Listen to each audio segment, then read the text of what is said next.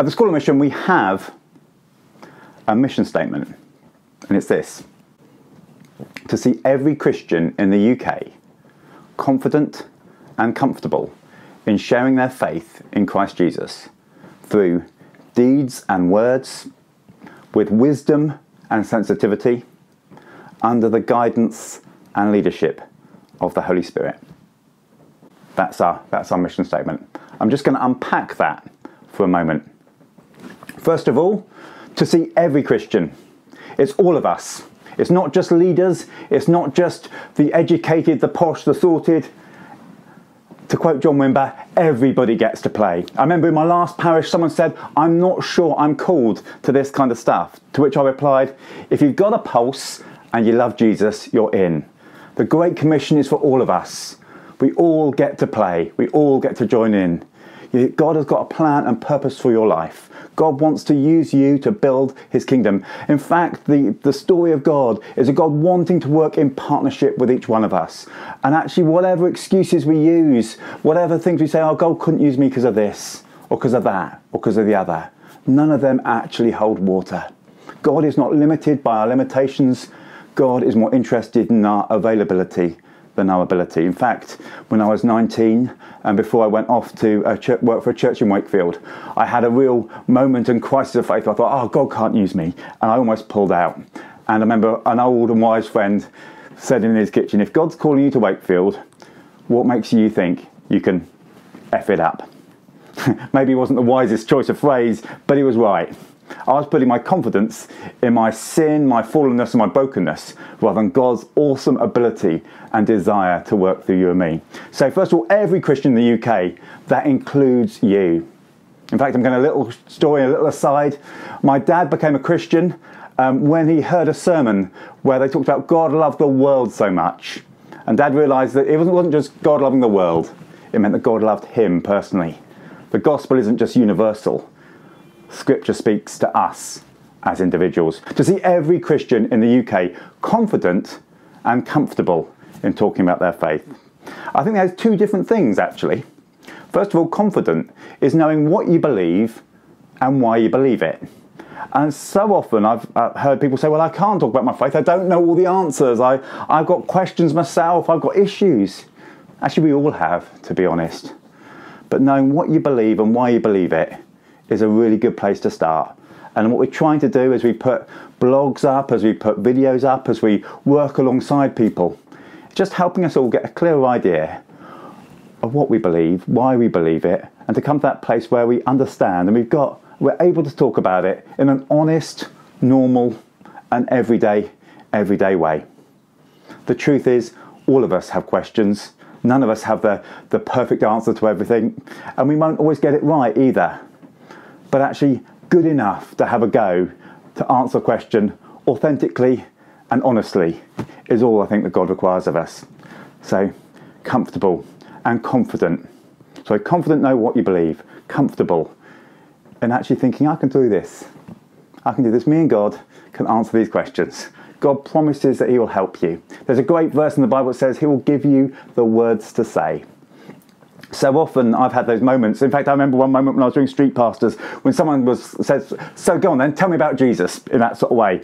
And I swallowed and I thought, where do I start? What do I say? And I thought, I'm crazy, I'm a vicar. I ought to be able to give a great answer to that great question.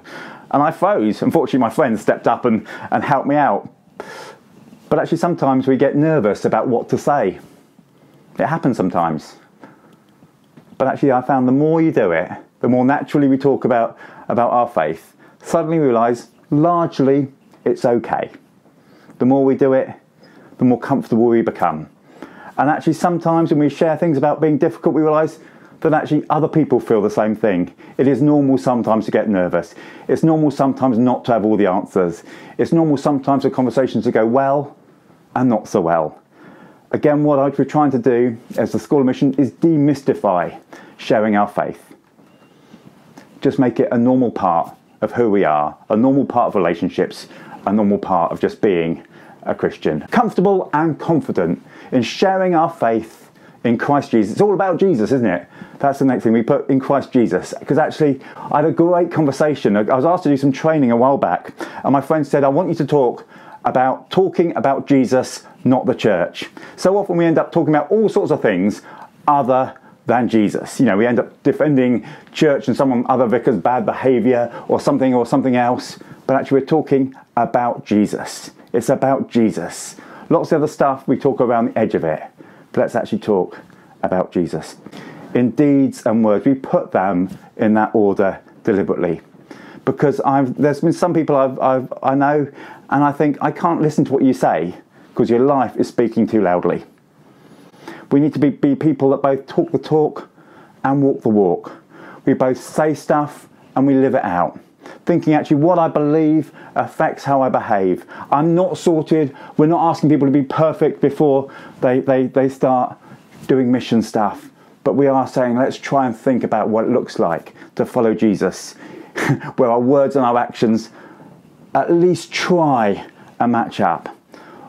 And we've got an answer. We know why we do what we do. We know what we believe, and we know how our life and our beliefs match up. That sort of integrity, if you like. People of integrity. Yes, we'll break down sometimes. Yes, we'll get it wrong sometimes. But again, being people of integrity. Through deeds and words. It's not just about what we say. It's about who we are, about what we do. The two together. You know, and actually sometimes it's what we do that enables people to listen to us. And sometimes what we say will make people watch what we do.